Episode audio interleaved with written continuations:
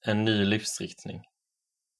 En artikel i serien Min väg till tro med Samuel Malmqvist. Samuel hade bilden att kristen tro mest handlade om etik och moral. Sedan lärde han känna Jesus.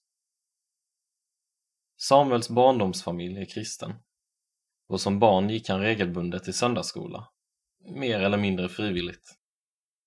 På den lilla ort utanför Alingsås där han växte upp fanns det få kristna i hans egen ålder och hans bild av Gud var mer teoretisk än personlig.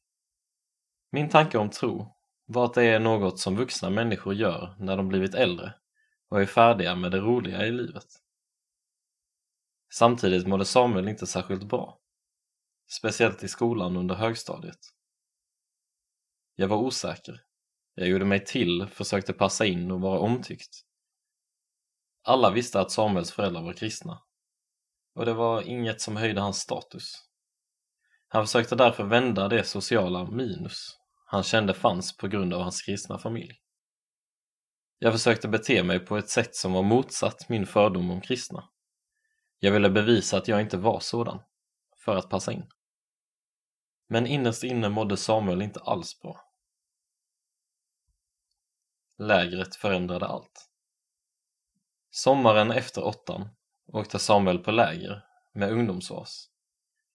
Han hade aldrig varit på ett kristet läger och kände ingen där. Han var jättenervös och hade ingen större förväntan att möta Jesus där. I mitt hjärta hade jag aldrig upplevt vem Jesus var. Men under lägret förändrades Samuels bild av Gud totalt. Han fick erfara att Gud är en levande Gud som går att lära känna som vän och pappa.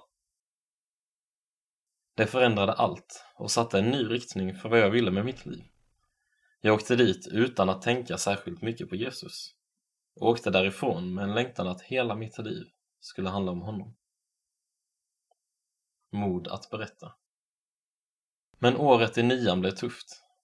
Samuel brottades med att berätta om sin nyfunna tro för kompisarna. Han åkte därför på ungdomsmöten, läste bibeln och lyssnade på predikningar i smyg. Han längtade efter att berätta, men vågade inte. Jag kände mig låst till denna dubbelhet. Att jag upplevt något som jag ville leva mitt liv för, men som jag inte vågade berätta om. Nästa sommar åkte Samuel på samma läger igen. Där fick han möta den helige Andes kraft. Gud fyllde mig med sin ande på ett konkret sätt.